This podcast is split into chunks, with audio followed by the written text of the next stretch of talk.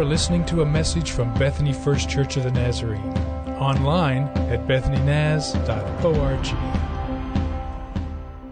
So this week I got one of those phone calls that you love to get, and it was a call from a guy whose name is Tom Stott. He and his wife Shirley attend our church.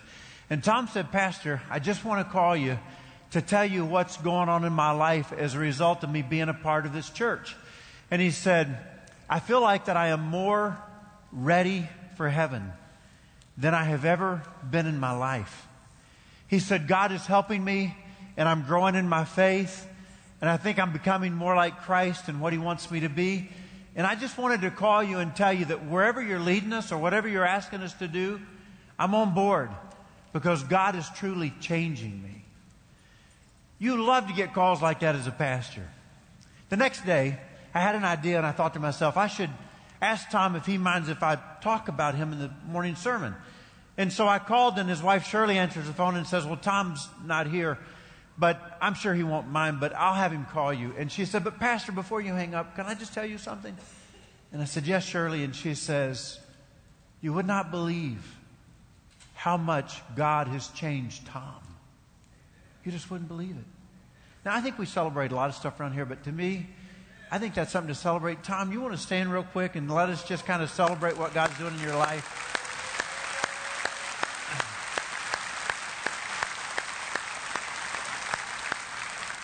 Now, now you need to lean in, okay? What Tom said to me before he hung up the phone, I've got to share with you. Pastor, I got to tell you this. Before I hang up, I am so indebted I am so thankful. I mean, I will be forever grateful to Casey and Eunice Robinson because they invited me to this church. And sometimes I think about it. And I'm afraid that if Casey and Eunice had never invited me to this church, maybe I wouldn't be experiencing the life change that I'm experiencing now. And so, Pastor, I just got to have you hear me say that I am so grateful for Casey and Eunice for inviting me to come to this church. Now, just think with me for a minute, okay? We have been talking through the month of July about who we are. And we looked at the Great Commission and we said that we believe that Jesus calls us to be people who are passionate about becoming more like Jesus and passionate about helping people come to know Jesus. Two things. I believe that Jesus deeply desires for us to give our lives to those two things. What do you want me to give my life to, Jesus? I want you to give your life to becoming more like me and helping people come to know me. And I remember standing here just a few weeks ago saying, I cannot come to the end of my life and one day stand before God and say to the Lord, I, am sorry, I never really focused on those two main things that you were so concerned about. I, I guess I was distracted. I guess I was busy. I never, I never got around to the two things. And so last week we talked about what's it mean to become like Jesus. This week I want to focus on how do we as a church help people come to know Jesus. And, and you might want to listen closely. You might even want to write this down, but here's, here's what I've got to say to you this morning. The only way you and I can help people come to know Jesus is through invitation. The only way we can help people come into a deeper relationship with Jesus is through invitation. It's like Casey and Eunice Robinson meeting Shirley and Tom Stott and saying, you guys got to come to my church. The, the only way that we have to help people come to know Jesus and grow into a deeper relationship with Jesus is through the power of invitation. At some point, you and I have to say to somebody, Can I buy you a cup of coffee? Or will you come over to my house for a meal? Or can we go do something together? Or could we have a faith conversation? Or would you come to my church? And maybe at some point, it's when you invite somebody to enter into a saving relationship with Jesus Christ. But the only way, the only way you and I are going to help people come to know Jesus is through the power of invitation. Now, you may say, so, so where did you get that? You, you kind of dream that up maybe, or you sit around and think about stuff like that? No, no, actually, it is the culture of the New Testament. And so let me show you what I'm talking about. In the book of John, chapter 1, would you grab a Bible and open it with me? And let me start with verse 35, okay? The Gospel of John, chapter 1. I'm going to start with verse 35. What's happening here is that John writes his Gospel with Greek people in mind. He realizes that many of these Greek people have no Jewish memory, no Hebrew memory. They don't know what a Messiah is. They don't know what a rabbi is. And so he writes his gospel with these people in mind. And it begins with a concept that they understand very well and have for over 500 years the idea of logos. A great Greek philosopher, Heraclitus, said the world should be in turmoil. But it's not. There is order. There is what he called logos. He said, Look, the grass is growing and the rain is coming down and the dew falls and the clouds are moving and the sun and the stars and the rivers are everything is in motion. He said it should be chaotic but it's not. There is order. There is logos. And so john writes his gospel and you know what he says? In the beginning was the logos. He's writing to greeks. And the logos was god. And the logos was with god. And when he gets to verse 14 he says and the logos becomes flesh. The Logos moved into your neighborhood, lived among you. In the next paragraph, he says, I am not the Logos, okay? I want to make sure you understand I am not the one. But when he sees Jesus, he points to him and he says, That's him. Now, let me get to verse 35. The next day, John was there again with two of his disciples. When he saw Jesus passing by, he said, Look, the Lamb of God. Now he's borrowing Hebrew thought. A lamb was a sacrifice. Jesus is a sacrifice for our sins. He is the way to forgiveness of sin. And when the two disciples heard him say this, they followed Jesus. And turning around, Jesus saw them following and asked, What do you want? Now, just over a year ago, I stayed in this passage for a few weeks. And I remember saying to you when I read that question, I think it's one of the best questions I've ever heard in my life. What do you want? I think a great question for me to ask you and me today is what do you want? Do you want to become more like Jesus? Do you want to help people come to know Jesus? Is that what you want? I mean, I think at some point in your life, you've got to answer that question. What do you want? You may say, I just want to get out of debt. Or I want my marriage to get better. I want my kid to get his life straightened out. What else do you want? I mean, deep down, what is it that you want? Do you want to become like Jesus? Do you want to help people come to know about Jesus? Do you want those two things? The disciples responded, It's not what that we want, Jesus, it's who that we want. And the who that we want is you. We want to know where you are staying. Now, you, you got to get this next sentence, okay? Jesus says, Come, and you will see.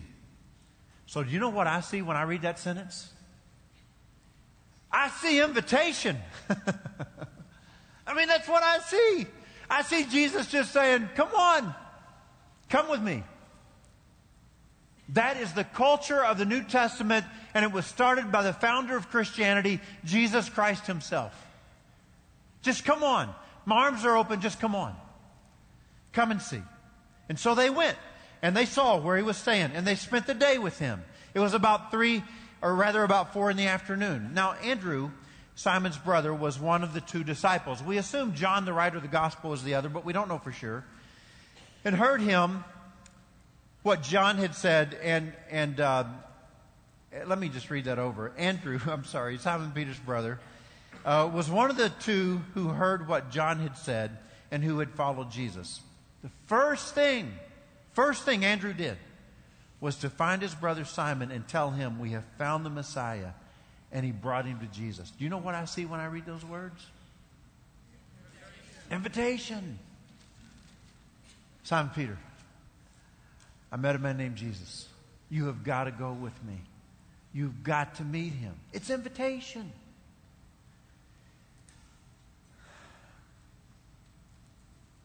Jesus looked at him and said, You are Simon, son of John. You will be called Cephas. Now, you remember he's writing to Greeks, and he's been translating all the way through here rabbi, which means teacher, Messiah, which means Christ. And now he's given them an Aramaic word. Jesus spoke Aramaic, and he's given them the Greek translation. Cephas is stone in Aramaic, but Petros is stone in Greek. And so he's just helping his readers kind of begin to understand who Jesus is. It doesn't stop there. In the next paragraph, Jesus sees a man whose name is Philip, and you know what he says to Philip? Follow me. Do you know what I hear when I hear Jesus say, Follow me? Invitation. And Philip follows Jesus. And then he goes and he finds Nathanael and he says, We have found the one that Moses has written about and the prophets have written about, Jesus from Nazareth. And Nathanael says, Can anything good come from Nazareth? And you know what Philip said? Come and see. And you know what I hear when I hear the words come and see? Invitation. It is the culture of the New Testament.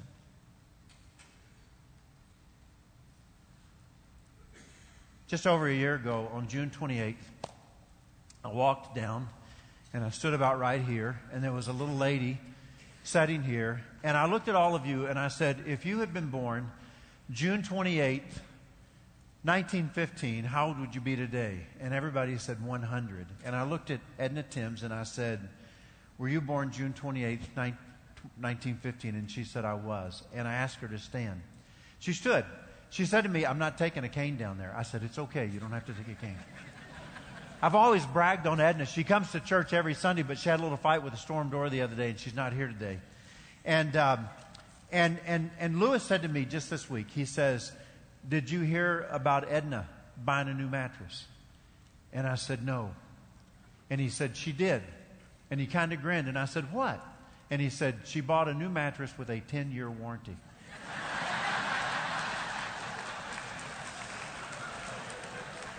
She's now 101. Now, in my mind, that's optimism. In fact, I don't know how much more optimistic you can be. And I wish in these next few minutes I was going to be highly optimistic with you. But I'm not going to be. I'm going to, I'm going to shoot straight with you, okay? So I remember when I started preaching as a young preacher boy, I would get up and I had this little thing that I would do sometimes. I would stand behind the pulpit and I would say, Let me tell you something. Only one third of the population of the United States of America attends a church on a Sunday morning. Now, this wasn't that many years ago.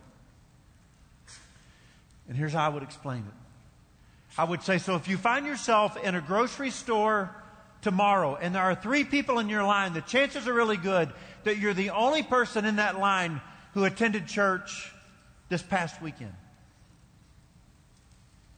And I remember somewhere along the way a few years ago, I started looking at numbers again and I had to change my story. And my story had to become only one fourth of the population of America is in church on Sunday morning. And so if you are in a store on, during the week in a grocery store and you're in line and there are four people in your line, the chances are really good you're the only one who went to church the past weekend. You know what I've had to do? I've had to change my story again. And I have to stand up here on Sunday morning in front of you and say, listen to me. One fifth of the population of the United States of America goes to church on Sunday morning. And so if you are in a store next week and there are five people in your line, the chances are really good you are the only one who was in church on Sunday morning. Anybody wondering why?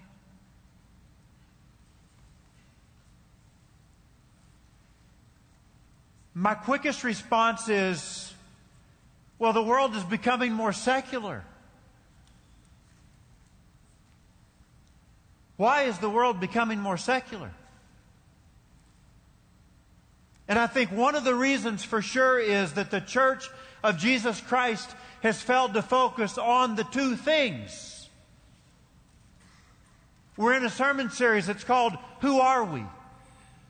And I think it's the kind of morning where we have to just kind of stop and look at each other in the eye and maybe go home and look in the mirror and maybe get to an altar and look into the eyes of Jesus and say, Are we passionate about helping people come to know Jesus?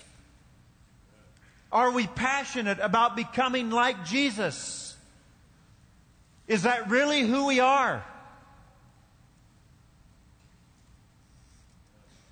I think, I think deep down in our hearts,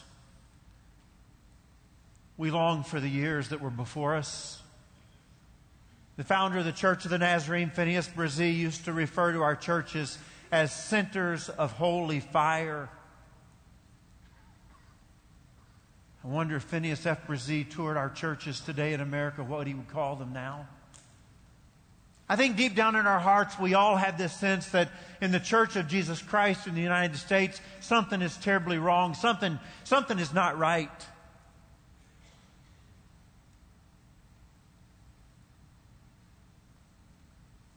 I think we know in our hearts that the church could be much stronger, much better, much more effective in the community that we're in.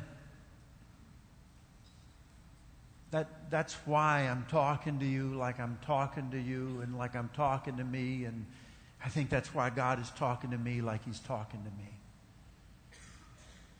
So let's think a little bit about what's happening here. I want to I want to I want to give you a, a, a strategy, okay? I, I, want desperately to do this, and so I don't think I can I can really tell you. Um, I think I could show you better what I'm reading here. So Ben, I know I haven't asked you prior, but would you come and join me for just a minute and help me in my sermon just for a second? Um, I know that's kind of awkward. I didn't give you any kinds of heads up, and now as I'm scanning, nobody is making eye contact with me. I mean, everybody's like. Uh, Ben, you know that um, you are my friend, and thank you so much for helping me this morning. It's my pleasure. Yeah. So maybe maybe one one more, and Jimmy, if you'd just come up real quick.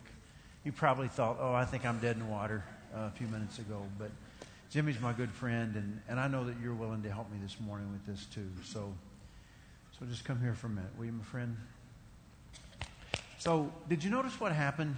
Um, and the good news for you guys, you're off the hook. That's about all you have to do. But did you notice what happened when, when I just when I did this? Both of them just kind of came into my arms. Okay? So what if we lived our lives that way? As followers of Jesus? What if our lifestyle was invitation? Come on. Just come on. What, what, what if to the whole world we just lived like this? Thank you so much. What would the response of our society be if we just lived like this? Because too often, even the church, you know how we live? Like this.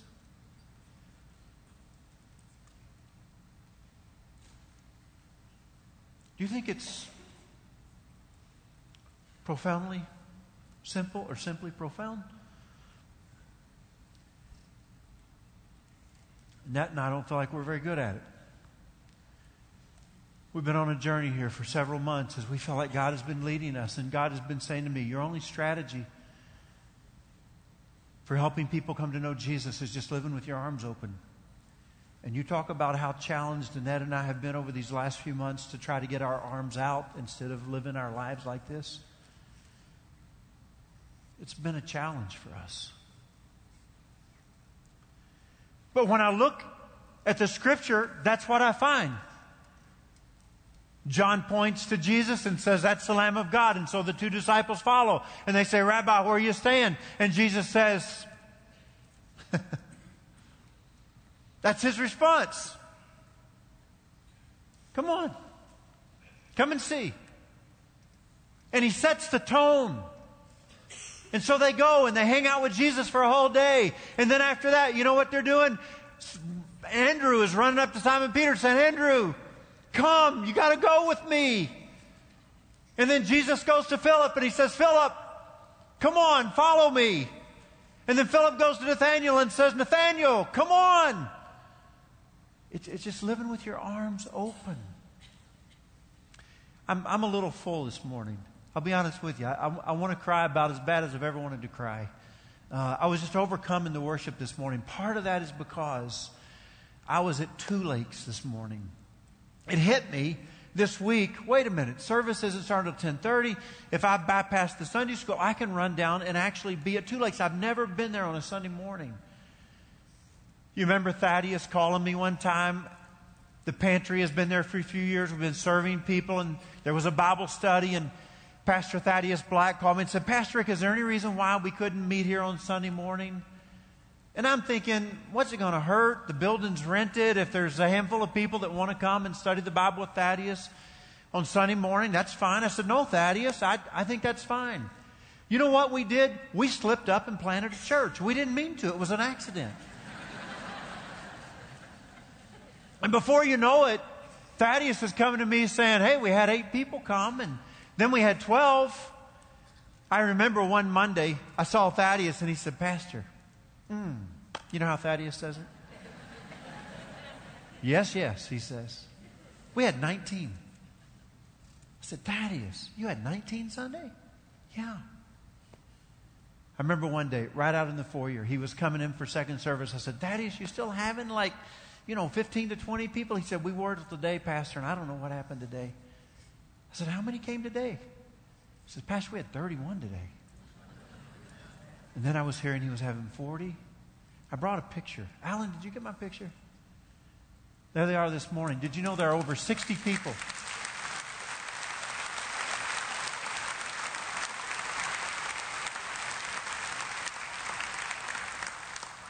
I'm telling you, you want to go where the Spirit of God is moving? you should stop by there on Sunday morning you'll crawl the way through church like I am. It's, it's amazing. You know what Thaddeus did when he went to that Two Lakes community? That's about it. It's about it. He just opened his arms. And you know, everybody just falls into his big old arms.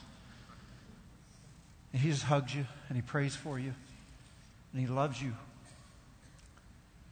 I was by Two Lakes one day this week, and Doug Eaton said, Pastor, come over. And he was loading groceries into somebody's car, and here's this little couple, and Doug and Thaddeus are saying, You ought to come to church Sunday. Just, just invitation. There's a lot of love here. You'll, you'll feel welcome. You'll feel cared for. These people will, they'll surround you. And this morning I watched Thaddeus and all of that church gather around this little family and I mean, when they say, let's gather around them, church, everybody goes up and gets around them and they pray for them. And Thaddeus says, now let's pray for the babies. Now, babies could be babies or they could be this tall, but they pray for the babies. And the whole church gets around the kids and they pray for them. And they're just living like this. I think at Midtown, I think that's what's happening downtown. Chris and Mikkel are just opening their arms. We're here. Just come on in. It's just the power of invitation. Did you know that invitation can change somebody's life? It can change somebody's life. I don't have to tell you this morning that um, we're living in a crazy time.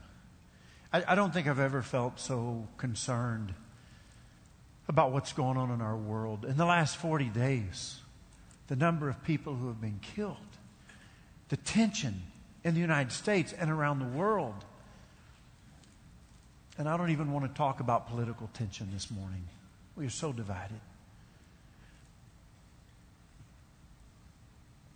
Thaddeus and I talked the other day, and I said to him, Thaddeus, we got to take Jesus to the people.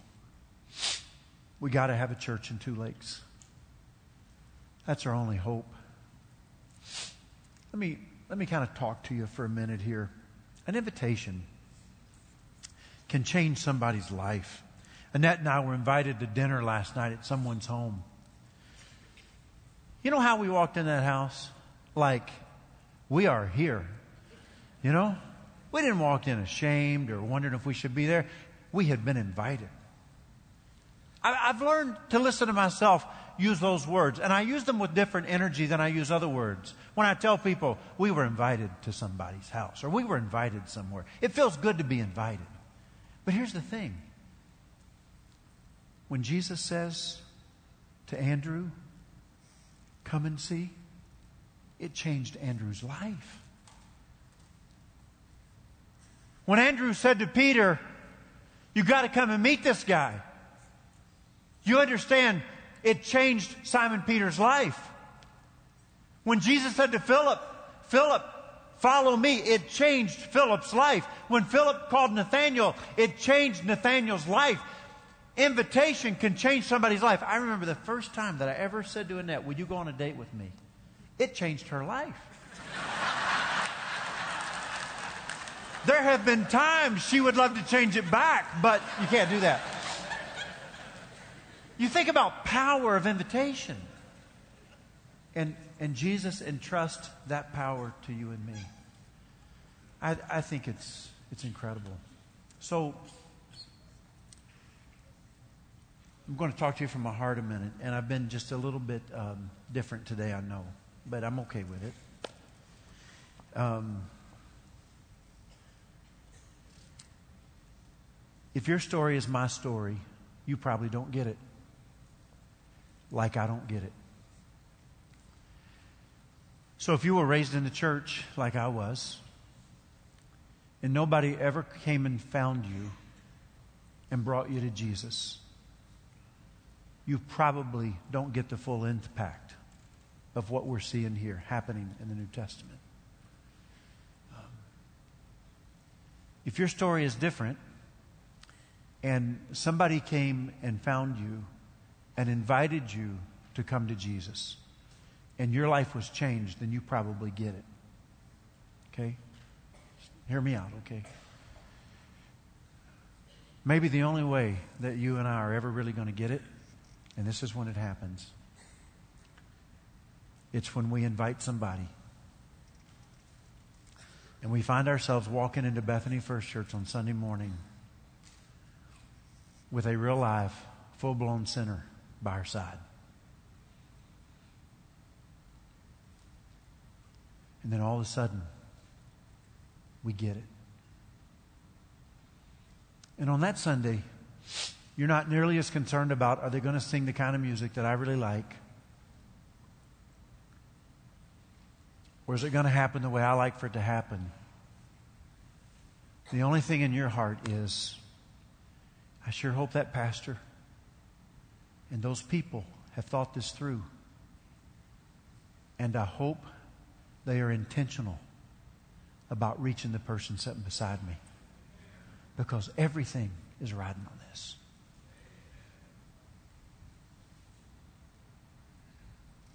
And all of a sudden, the light comes on. And you understand the power of invitation. We got ushers ready. Can you guys help me with these cards? Am I speaking Greek to you guys? Or are we good? We know what's going on, right? Okay. So I want you just to come on and start passing them out. We've been talking for several weeks now about September the 11th. And on September the 11th, we are going to begin a journey together as a church. I'm, I'm asking you to block your calendar, to do whatever you have to do to be here. Um, I mean, you cannot miss September the 11th. I am going to ask you to make a commitment and begin a journey with me, a 40 day journey on September the 11th. Here's the thing about it if you're here on September the 11th, that'll be wonderful. That'll be beautiful. That'll be great. But um, how much greater would it be if you had somebody with you? Somebody who needed to come back to Jesus, somebody who needed Jesus in their life. And what if they began a journey with us together? I mean, just think about it. I mean, wouldn't it be great if God does something great in our hearts and He changes us over those 40 days? You can just start passing them out. I think, I think you're just kind of dumping a few at each row, maybe something like that. So just go ahead and, but, but I want you to take one of these cards with you, okay? And, and, and it's just a matter of you taking an opportunity to write down some names of people that you're going to be praying for that you're going to invite to come with you on September the 11th, okay? So it's not just a matter of you being here, but you have to be here. You can't miss. I'm telling you, if you've got a trip planned, you've got to cancel. If there's a wedding, you got to just rearrange all of that stuff too. I know that's a lot of work. But you got to be here on September the 11th, okay? You can't miss it. But how much greater would it be if you came on September the 11th and you had somebody with you to begin this journey with you? And not only is the God going to change your heart, but He's going to change their hearts over those next 40 days, okay? And so as you're getting those cards, I just want to challenge you. This is a great time of the year. Labor Day will be over. People will be back in school. People will be seeking order in their lives. They'll be settling down. It's the best time to invite people who aren't going to church to come to church with you. It's prime time. It's a great opportunity. All right? Now, as you're looking at those, I'm going to ask you to, to give me all the attention you can give me, and I'm going to say one more thing before I sit down, okay? And here's what it is. If you find yourself staring at that card, and I find myself staring at that card, you listening to me? And you don't know who on earth you could write down. There's not a name that comes to mind. Just say, okay. And let the Holy Spirit remind you. The reason you can't think of a name is because you are not passionate enough about helping people come to know Jesus. If there's not one name on your mind, you've got to admit to yourself this morning, I'm not even thinking about lost people. I can't even think of a name, Rick. You want to ask me, am I passionate about helping people come to know Jesus? Okay, I'm not. I'm not praying for anybody that's lost.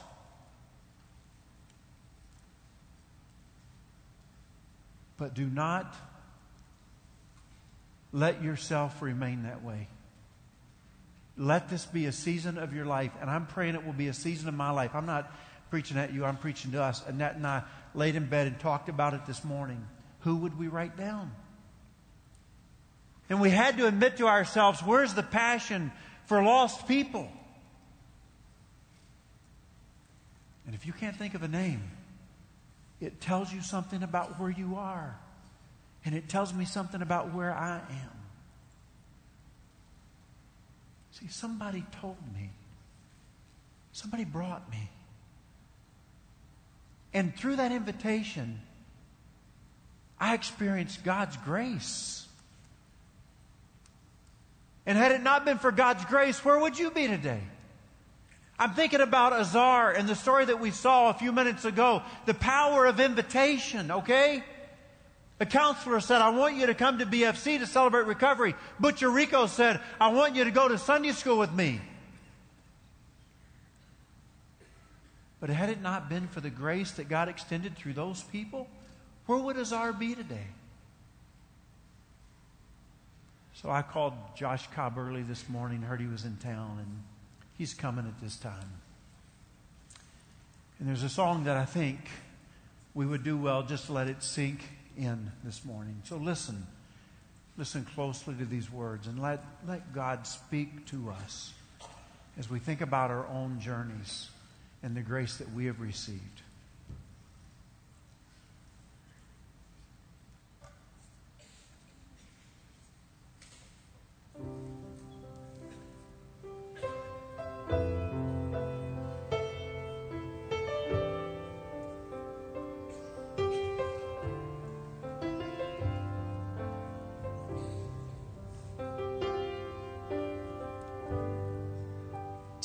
measured out my days. Life carried me along.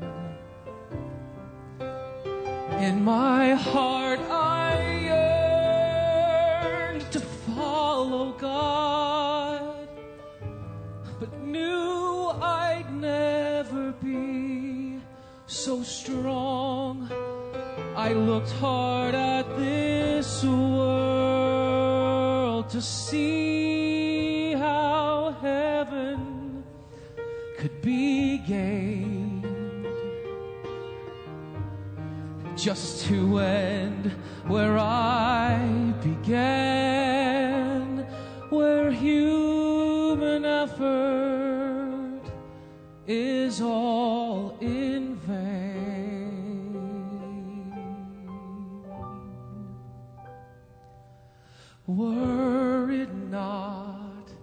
for grace.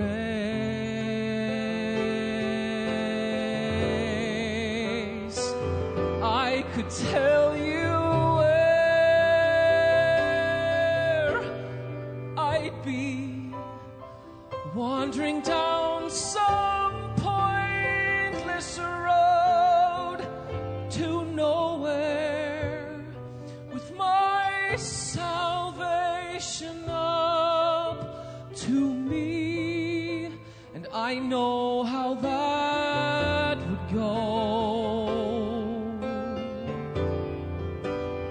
battles I would face.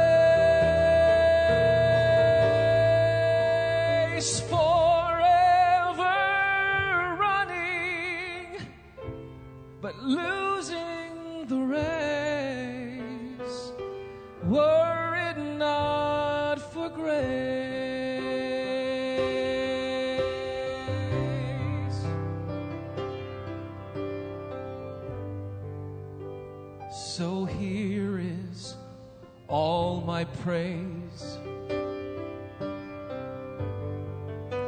expressed with all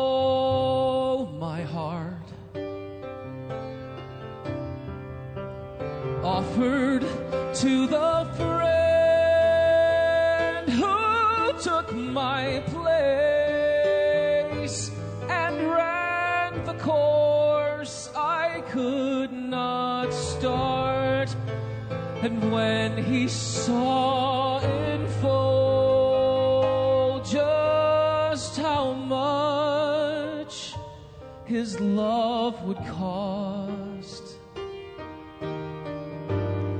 he still went the fight.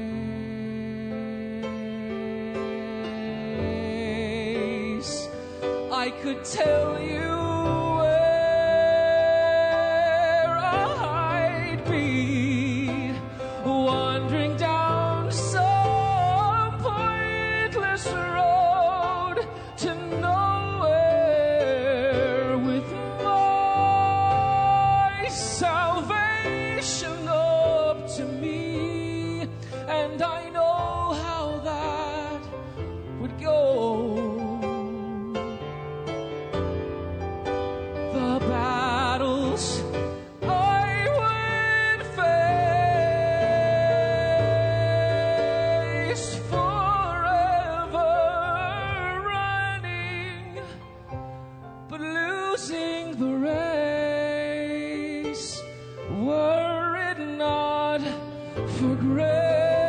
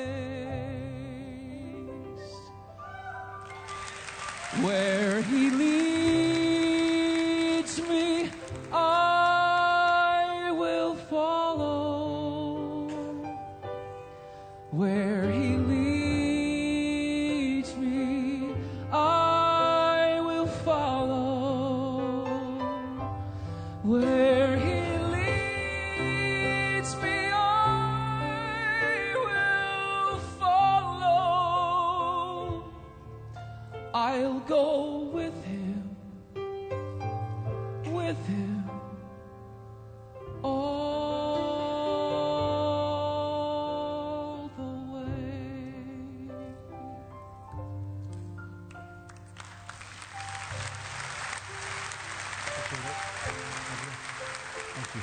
I'll take.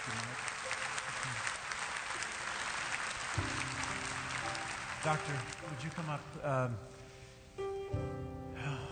boy, my heart is full. My DS is in the service this morning. I got up to preach and didn't see Dr. Terry Rowland, but I would, I'd be so grateful if you would just close our time with prayer. Would you pray for Bethany First Church?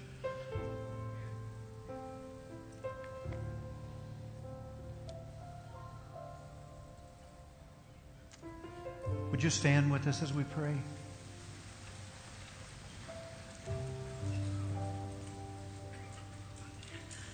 Father, uh, my heart is strangely warmed today by your presence. Thank you for grace that has reached out to each of us beyond measure. Thank you for the challenge to my own heart this morning. We are desperately in our hearts seeking a renewal to be more like you. So I pray that there would be something that might happen in Bethany First Church of the Nazarene that might somehow shake the kingdom of a place called Nazarenes. May it happen here and across our district. And as I heard Pastor this morning open his heart to us, it made me realize again maybe I need to be more tender to your spirit, sensitive to the still small voice. So touch us today. Thank you for this place. We uh, thank you for what you've done in the past, but we're looking forward to September the 11th. We're looking forward to the future for what you're going to do. And thank you that your grace will be sufficient for whatever we face. We pray this in the name of the living Jesus who intercedes for us right now. Jesus' name, amen. Amen. God bless you. You have been listening to a message from Bethany First Church of the Nazarene. Visit us online at bethanynaz.org.